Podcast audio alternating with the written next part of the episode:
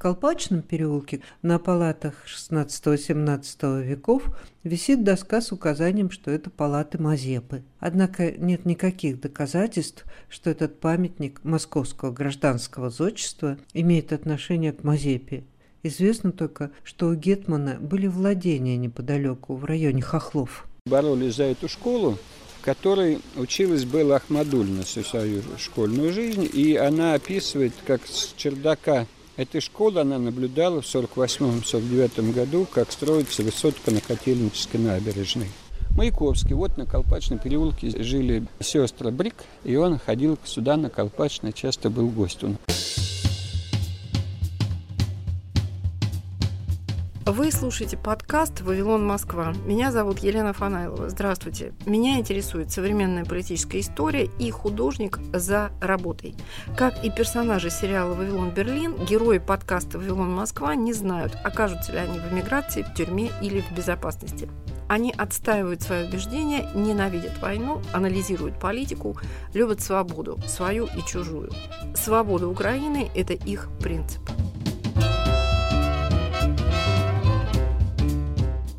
Островки нормальности. Москва времен спецоперации. Театральный критик и филолог Лиля Пальвелева ходит по Москве, изучая, как горожане сохраняют свое достоинство перед лицом власти. Хотят ли граждане замечать военное вторжение России в Украину? А если не замечают, то есть демонстративно не замечают, то как они отстаивают свои права, потому что власть по-прежнему старается их ущемить. Сегодня один из таких рассказов о группе защитников исторического наследия в самом центре Москвы, в районе Ивановской горки, то есть в районе Моросейки, Покровки, Солянки. Рассказывает Лиля Пальвелева.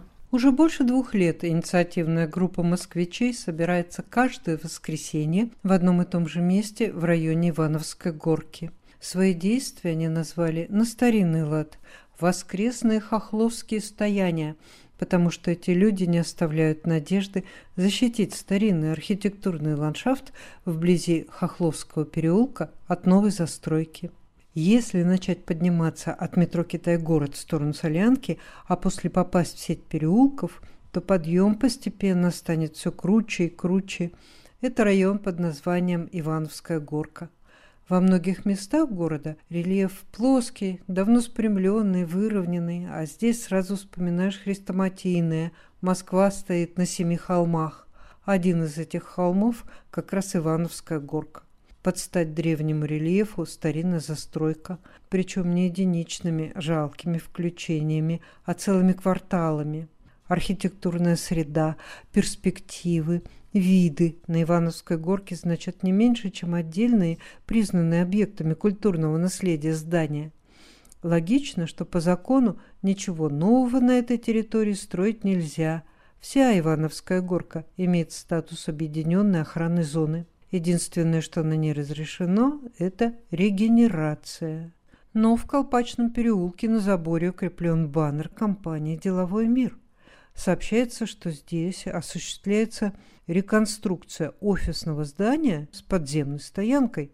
Красивая картинка и слово «реконструкция» не должны вводить в заблуждение. В Москве и реставрацию зачастую делают так, что памятник не узнать, а уж реконструкция, то есть воссоздание, это что-то совсем приблизительное.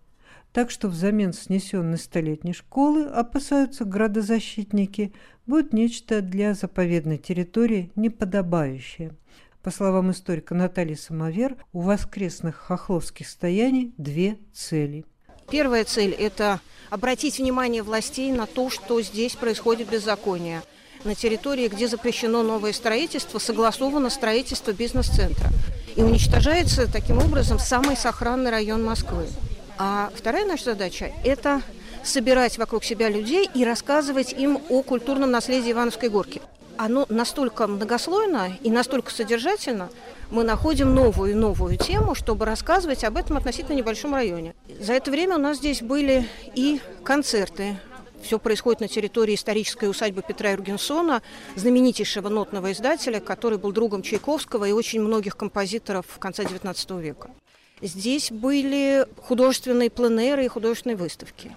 Здесь были совершенно замечательные уличные спектакли и перформансы. Когда бывают какие-то календарные праздники, то сюда приходят фольклористы, которые работают с собравшимися и обучают их и каким-то историческим играм, и танцам, и песням, и чему угодно. Здесь был э, Народный театр Петрушки. Здесь регулярно бывают лекции. Здесь обязательно бывают, конечно, экскурсии по району. И помимо постоянного ядра инициативной группы, постоянно приходят какие-то новые и новые люди, которые в социальных сетях видят наши анонсы. И это люди, у которых не просто есть свободное время, которые не знают, как потратить, а люди, которые любят Москву. Иногда они приезжают сюда из довольно отдаленных э, районов города, это не только местные жители. И я надеюсь, что они не просто получают здесь какие-то новые знания или новые впечатления, но они еще выходят отсюда с надеждой, что вот это все можно спасти. Это все еще можно спасти. И для этого просто правительство Москвы должно принять разумное решение, остановить беззаконное и начать законное. Вот сейчас тот самый момент, когда город может прийти на территорию Юргенсоновского сада и вернуть городу сад. Здесь совершенно уникальное место, где сам Бог велел сделать центр русской музыкальной культуры. Потому что э, здесь не только жил Юргенсон, здесь не только останавливался и жевал у него месяцами Чайковский, но здесь существовала еще нотная типография Юргенсона, откуда ноты русской музыки расходились по всему миру. Собственно, то, что русская музыка стала мировым признанным брендом, это благодаря тому, что Юргенсон продавал эти ноты везде, включая Америку и Австралию. Это родина мировой славы русской музыки. Вернуть сюда русскую музыку, конечно, просто велел сам Бог. Я уже не говорю о том, что и до Юргенсона это место имело очень большую славу, и на палатах дьяка Украинцева, которые входят в состав усадьбы, висит, э, например, э, мемориальная доска Пушкину, потому что Пушкин бывал в этих палатах. И это не только родина музыкальной славы, но это родина архивного дела и профессиональной исторической науки в России, потому что здесь много десятилетий располагался Московский главный архив коллегии иностранных дел, где впервые началось правильное научное сохранение и обработка э, отечественных архивов. И это то самое место, где служили всем известные архивные юноши, которые толпою на Таню чопорно глядят и про нее между собой неблагосклонно говорят. То есть это место, где прошла юность славянофилов, Веневитинова, Соболевского, многих друзей Пушкина. Углубляться в историю этого места можно минимум до 15 века, а если археологически, то и глубже. И вот эту огромную многослойную историю сейчас собираются заменить бизнес-центром. Вот для того, чтобы этого не произошло, мы здесь собираемся и объясняем людям, почему это ужасно, и почему это не должно происходить, и какая этому есть альтернатива. Вернуть сад, который был на этом месте, начиная с 15 века, это, мне кажется, было бы правильно. По поводу москвичей, которые здесь собираются, все понятно. У них болит. А вот отреагировал ли как-то застройщик, власти на ваше состояние? Застройщик не может позитивно отреагировать на наше предложение, потому что мы предлагаем ему уйти. А вот от городских властей мы реакции ждем потому что это тот самый случай, когда они могут выступить красиво в глазах москвичей, которые в ближайшее время для городских властей станут еще избирателями. И город знает о том, что здесь происходит с ведома городских властей. Что на территории, где по закону нельзя, по решению городских властей можно. На территории, которая хранит такую уникальную, важнейшую для всего города историческую память, собираются сделать современный объект, который не будет хранить ничего, кроме денег какого-то инвестора. Было все. Были петиции, были выступления в прессе, были письма на имя мэра, и будут еще обращения. И мы не теряем надежды, мы надеемся, что в, общем, в предвыборное время власти должны теоретически становиться более чувствительны к голосу, который идет со стороны их избирателей. И то, что мы находимся здесь уже больше двух лет, каждое воскресенье, и ни разу у нас не возникало никаких проблем с правоохранительными органами, например. Никто не пытался нас разгонять или сделать нам что-нибудь нехорошее. Говорит о том, что э, отношение городских властей к нам, ну, я бы сказала, лояльное. Нас не трогают. С нами не разговаривают напрямую, к сожалению. Но судя по тому, что нас не трогают, возможно, они размышляют над тем, что мы пытаемся до них донести. Ну, может, потому что вы здесь в таком тихом, малоизвестном месте находитесь. И это совсем не тихое и малоизвестное место. Каждое воскресенье, пока мы часа два находимся здесь, мимо нас проходит несколько экскурсионных групп. Экскурсоводы возят сюда людей показывать красоту Ивановской горки. Когда здесь будет бизнес-центр, они уже не будут сюда никого выводить, на это нельзя будет смотреть. Это очень популярное место. В выходные дни сюда съезжаются люди, в том числе из далеких районов Москвы, ради красоты. Ради того, чтобы погулять, посидеть здесь в ресторане или в кафе, посидеть на лавочке где-нибудь в каком-нибудь зеленом парке. Если появится еще один зеленый парк здесь, то все эти люди скажут спасибо городским властям. Если вы остановите там любого человека на улице в прилегающих переулках, вы с высокой степенью вероятности встретите не местного человека, который приехал сюда, потому что здесь хорошо. Это один из последних районов, где хорошо. Испортить его ничего не стоит. Но дальше вся Москва будет знать, почему это произошло и кто в этом виноват. А можно спасти, и тогда вся Москва будет рассказывать, как про Хитровскую площадь. Мы знаем, почему она есть и, и кому спасибо. Вот это очень простой выбор, стоящий перед городскими властями. Либо кто виноват, либо кому спасибо на стороне застройщика правительства Москвы, в частности, Мосгорнаследие. В суде, куда обратились градозащитники, представитель этого департамента заявил, цитирую, что оспариваемый истцом раздел проектной документации предусматривает реконструкцию на земельном участке, непосредственно связанном с территорией объектов культурного наследия. При этом земельный участок, являющийся предметом спора, не отнесен к объектам культурного наследия с запретом на проведение на нем строительных или монтажных работ. Но представитель компании «Деловой мир» указал, что степень возможного ущерба, который может быть причинен объектам культурного наследия в случае строительства офисного здания с подземной стоянкой, несоизмеримо мала в официальном письме генерального директора делового мира Марата Савикяна плохо скрытое раздражение. В частности, он пишет, в общей сложности было заявлено 11 ходатайств, направленных на блокирование реализации проекта. Из них 9 ходатайств были оставлены без удовлетворения, а принятые меры по двум ходатайствам затем были отменены, в том числе Московским городским судом. Между тем, вопреки сильной деловой позиции управляющей компании «Деловой мир», скоординированная группа активистов продолжает осуществлять действия, похожие на спланированную рейдерскую атаку. С этой целью предпринимаются попытки заявить новые меры в рамках новых судебных дел, постоянно возбуждаемых ими в различных судах Москвы. Данная практика характерна для рейдерских мероприятий. Мы считаем подобные действия, несущие существенный ущерб добросовестным застройщикам, злоупотреблением правом и попыткой враждебного присвоения чужого имущества. Конец цитаты. О том, как случилось, что Ивановская горка так хорошо сохранилась до наших дней, рассказывает москвовед Мария Калиш. Приведем архивную запись разговора с этим специалистом, сделанную сотрудниками Музея Москвы три года назад район не был затронут в результате генпланом 1935 года, поэтому сохранил свою вот такую сложную ветвистую сетку улиц, переулочков вот с этими коленцами, изгибами. Почему этот район сохранился? Вот это вот из разряда карта легла что называется, вот удача. Сохранился во многом, видимо, абсолютно случайно, потому что были проекты его перестройки, После того, как Москва стала столицей в 18 году, вернула свои столичные функции, вот это вот э, активное проектирование новой Москвы сначала еще 20-х годов, и там есть следы на Ивановской горке, а дальше там должна была пройти несколько новых магистралей, которая просто должна была перерезать Ивановскую горку по под колокольному, это должно было пройти, и дальше уходить на восток. Конечно, горка бы тогда превратилась в то, во что превратился район Арбата. То есть все эти переулки были перерезаны, они бы стали остатками былой структуры. Но еще, что называется, руки не дошли. Грянула война, Дальше руки не доходили, опять-таки, потому что после военный период больше реорганизации было сосредоточено. Это, конечно, район будущего Ленинского проспекта, юго-запад.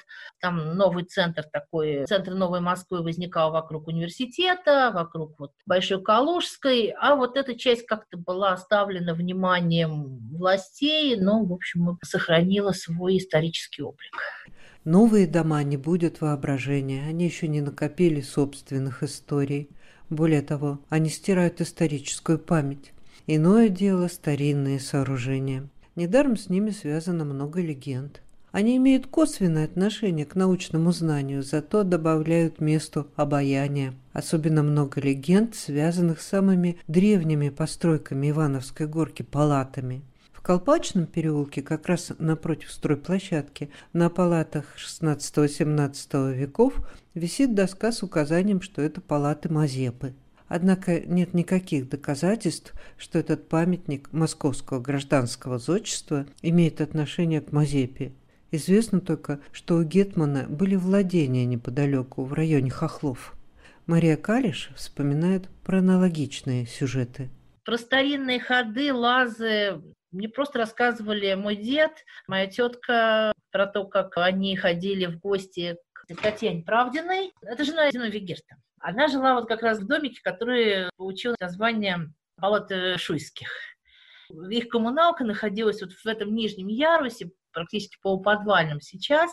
И там действительно были какие-то вот слухи, вот эти вот книжки в стенках, и, в общем, вот такое воспоминание просто реальное, живое. А, я очень люблю легенду про церковь Николая в Подкопаях, историю купца. Моя любимая история потому что, наверное, все остальные, например, легенды про палаты Шуйских в Подкопаевском, опять-таки, переулке, про палаты Малюта Скурата, вот а, их относят к Дому Долгоруких, ну, как-то они больше исторически очень хорошо опровергаются, а вот эта легенда, она яркая. Очень много версий этой легенды, связанных с тем, что значит, стену церкви подкапывали, чтобы из нее что-то украсть. Есть э, страшная история, значит, что вор был завален а я предпочитаю историю именно про купца-почитателя, святителя Николая, которым сам святитель Николай разрешил сделать подкоп и украсть его икону. И заменил ее видимостью оклада. А разрешен ее украсть для того, чтобы купец мог восстановить свой капитал. Когда он значит, капитал свой восстановил, заказал новый оклад, принес его в церковь.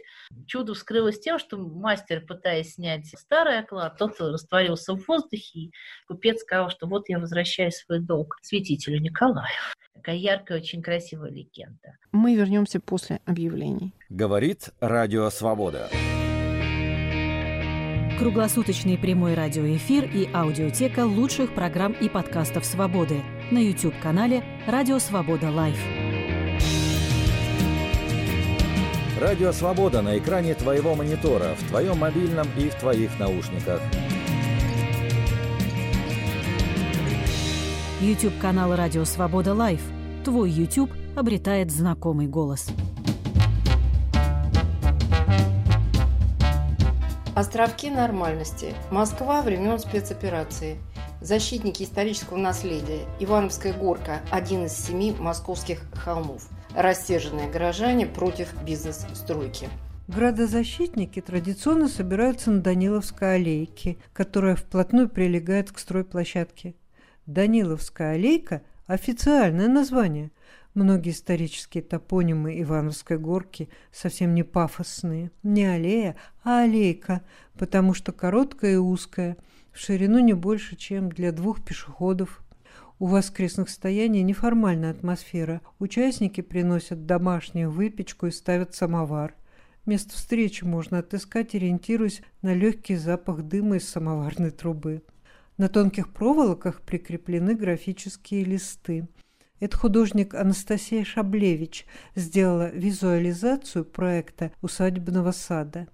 На одном из графических листов горбатый мостик, перекинутый через водоем. Участница воскресных стояний Ирина поясняет. Это речка Рачка. Правда, еще в XIX веке ее спрятали в коллектор, и она стала подземной. Значит ли это, что в планах возродить речку, спрашиваю я? Совсем нет, говорит моя собеседница.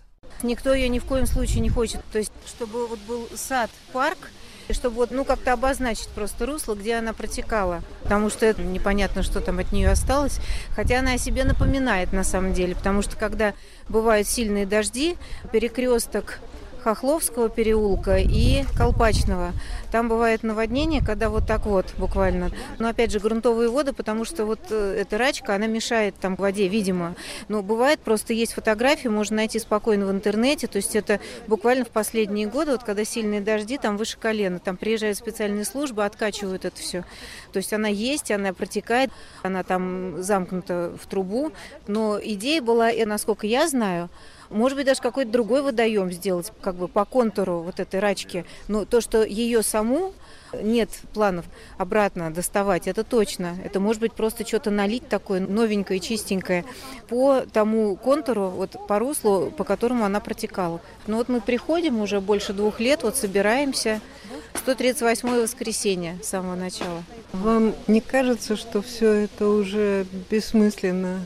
Если вы ничего за столько времени не добились? Знаете, в глубине души, наверное, кажется, потому что вот видите, стоят вот эти вот установки, уже они что-то там собрались сверлить, бурить. Но, понимаете, например, Хитровская площадь, там в свое время остановили строительство, там тоже что-то такое снесли, хотели там что-то построить. И, в общем, в какой-то момент все-таки затормозили это дело и оставили просто вот там такой скверик сейчас. То есть там э, старые вот эти дома по периметру, и оставили сквер, не стали ничего строить, потому что когда снесли то, что там было до этого, а там были какие-то здания, которые не сочетались с историческими зданиями хитровки. И когда снесли, открылся вид на эту вот хитровскую площадь, и потом все-таки народ отвоевал это дело и, в общем, отказались от строительства чего-то нового, потому что открылся вид именно на хитровку. Градозащита, она отстояла. И сейчас она такая очень симпатичная, там такой скверик, там скамеечки, фонарики и вот эти вот старинные здания Хитровской площади, такие исторические. Они сами по себе, может быть, не являются шедевром архитектуры, понимаете? Они такие очень простенькие, но они создают настоящий московский колорит – вот такие малоэтажные дома, вот такая настоящая московская застройка. А здесь собирается бизнес-центр строить, понимаете, здесь до этого было здание 20-х годов, по виду похоже, как вот даже сейчас наши пяти, по-моему, этажные школы, классические советские школы, которые стояло здесь, оно не совсем такое, но очень похоже. И сначала там был так называемый Институт международного рабочего движения, причем, несмотря на такое название, типично такое советское, идеологическое, там работали весьма умные люди, которые реально делали какие-то исследования и так далее. То есть не чисто вот идеологическое было заведение, что-то они делали более умное, более глубокое. Потом она была обычной школой, само здание эстетически оно не представляло, может быть, какого-то огромного интереса, но оно уже сюда вписалось и вписалось. Вот уже оно там сто лет стояло примерно, может, чуть меньше. А проект, который сейчас, это хотят сделать бизнес-центр. То есть он будет вообще дисгармонировать, если так можно сказать. Он вообще сюда не впишется абсолютно. Значит, первое, что он сюда не впишется просто чисто по стилю архитектурному, потому что это будет современная коробка бетонная. Второе, если бы здесь после снесения вот этой школы был разбит сад со временем, то здесь открылись бы очень интересные фасады. Вот э, там дом э, Юргенсона, Кнопа там и так далее. У них есть вот фасады, которые не были видны, когда стояла школа. Значит, сейчас, если опять будет бизнес-центр, опять он закроет вот эти внутренние фасады, то есть не лицевые, не те, которые выходят на переулок, а именно вот эти вот, э, потому что вообще исторически здесь до вот этой школы рабочего движения, там до всего, давно в 19 веке был сад. И по идее сейчас то э, восстановить именно сад. И третий момент. Здесь вот эта вот речка Рачка, грозная достаточно речка, которая себе напоминает во время ливневых дождей. Последние годы буквально, это не то, что там какое-то историческое наводнение, нет, это вот просто, когда сильные дожди, и здесь так раз, раз, раз, раз, раз, и выше колена. Они же хотят здесь подземную стоянку делать, чуть ли не минус 18 метров. Если они начнут здесь копать, на что они там наткнутся, на ту же речку Рачку, на какие-нибудь там глинистые почвы, но они якобы делали какие-то исследования, якобы, ну, я не специалист, но мне кажется, что вот когда там подземная река и влажность, это крайне опасно, были уже какие-то другие случаи в других районах, когда тоже примерно так копали, и потом в подвалах стояла вода чуть ли не полтора метра, там что-то бетонировали, что-то откачивали. Ну, в общем, это не то место со всех точек зрения, с исторической, с архитектурной, с какой угодно. Вообще вот этот район, он один из лучших районов по сохранности в Москве. Таких районов очень мало где бы в таком количестве сохранились исторические здания. И сюда лепить бизнес-центр, ну я не знаю. Я вообще родилась по другую сторону от Моросейки. То, что сейчас называется Малый Златоустинский переулок, а тогда назывался Малый Комсомольский переулок. Но я там прожила первые несколько лет своей жизни, потом нас переселили. И я даже здесь оказалась, собственно, не потому, что я в детстве жила неподалеку, а просто вот такой Москвы настоящей все меньше и меньше – Вот даже один Хохловский переулок, вот по нему идешь, кайф ловишь просто. Да. Такие домики маленькие, там садик этот самый Морозовский называется. Мой следующий собеседник – местный житель, его дом неподалеку. Он коллекционер-любитель, принес настояние, старые открытки и фотографии. Все это материалы, имеющие отношение к истории Ивановской горки и ее ближайших окрестностей. Здесь немало адресов, связанных с именами известных людей, впрочем, безвестные тоже интересны. К примеру, групповой снимок с девочками лет десяти в одинаковых платьях. В руках раскрытые книжки, на стене географическая карта. Тут, значит, дети хитрого рынка за уроком в приюте «Маяк». Это мне один знакомый, зная, что я собираю, принес и подарил мне. Я посмотрел все дома, которые здесь есть, и, скорее всего, в доме Хитрово, бывшем доме Хитрово, там были и столовые, и приют. А это тоже отсюда недалеко? Да, это Хитровка, прям вот там дом Хитрово. Пойдемте дальше. Вот, Белла Ахмадульна у нас интересно чем? Мы боролись за эту школу, в которой училась Белла Ахмадульна всю свою школьную жизнь, и она описывает, как с чердака этой школы она наблюдала в 1948-1949 году, как строится высотка на Котельнической набережной. Эту всю историю описал ее муж Борис Мессерер. А вот. это вот здесь школа была? Вот да, да, ее снесли. Вот мы почему и, в общем-то, боремся, что школа была тоже так себе, но с другой стороны, если здесь сейчас построить из бетона и железа вот эту железобетонную конструкцию, оно испортит ну, весь облик Ивановской горки, исторический, краеведческий такой. Ну, не, хотелось бы нам этого. А ее давно снесли? Ее снесли в прошлом году, то есть мы не давали, не давали, а потом... Ну, я про открытки лучше да, буду, да? да? да? Вот у нас дом Телешева. До сих пор Телешевы владеют почти 200 лет этим домом. Это единственный дом в Москве. Это подколокольный переулок и Покровский бульвар угол. Вот туда можно и сейчас зайти. Там с одной стороны живут потомки, а с другой стороны общество охраны памятников. Дальше идем. Колокольню построила Мария Ивановна Морозова. Ее дом находился у нас на Подкопаевском переулке. Вот солянка. По ней ходили сто лет назад трамваи. Вот видно тоже столетняя фотография. Вот это я нашел у соседей. Это наш соседний дом по подколокольному. Это вот где-то 20-е годы. Видите, еще какая обстановка хорошая. То есть и книги, и телефоны. В общем-то, достаточно хорошо жили люди. Вот интересные две открытки. Это Наталья Кончаловская, внучка Василия Ивановича Сурикова. Она описывает, как Василий Иванович искал вот для боярни Морозова нищего. И нищий должен был обязательно сидеть, потому что если бы он стоял, он бы занял треть картины. Но где найти нищего, который бы согласился с босыми ногами сидеть на снегу? И вот он приехал на хитровке, увидел э, очень симпатичного дядьки, который торговал солеными огурцами. Уговорил его за 3 рубля попозировать для этой картины. Но он нищий не был, да? Ну, он как бы ну, почти нищий, да. Но он весь ободранный. Но на нем, что замечательно, был большой медный крест висел. И второй замечательный момент, что когда Василий Иванович дал ему 3 рубля, тот выскочил из-за ворота, тут же поймал ямщика и отдал ему 3 рубля и говорит, несись на хитровку. И он въехал вместо того, чтобы это 3 рубля как-то... Он... Что у нас здесь еще? Да, вот здесь интересно, я собираю Савелия Крамарова. Это наш тоже герой Ивановской горки. Мне принесли фотографию, правда, подарить ее не подарили, но дали перепечатать.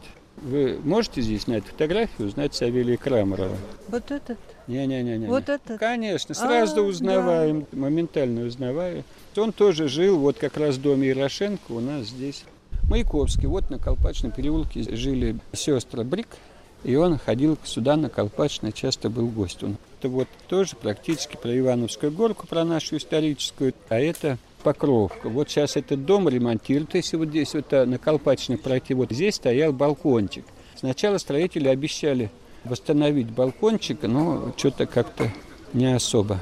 Это открытка сто лет назад, а сейчас его реставрируют и обещали поставить балкончик на место. Но реставрация еще не закончилась. Не, не закончилась. Ну, как-то ну, не знаю. Поставят? Может, надеюсь. То есть это все живая история нашей Ивановской горки. Почему мы за нее и боремся? Потому что тут что не дом, это отдельная очень интересная история. Ивановская горка и ее защитники. Москвичи против бизнес-стройки. Рассказ Лили Павелевой. Островки нормальности. Москва времен спецоперации. С вами была Елена Фанайлова, подкаст «Вавилон Москва». Слушайте новый выпуск каждую субботу в приложениях Apple и Google, в Яндекс Музыке, Spotify, а также на сайте Радио Свободы в разделе «Подкасты». Пока-пока.